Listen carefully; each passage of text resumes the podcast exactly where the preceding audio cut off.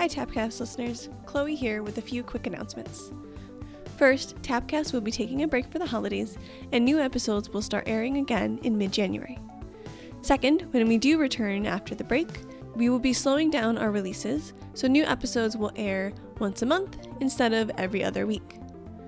Last, in the spring, we'll do a special episode where I sit down with another TA project associate and answer your questions about teaching, about being a TA, about the balance of being a graduate student and an instructor.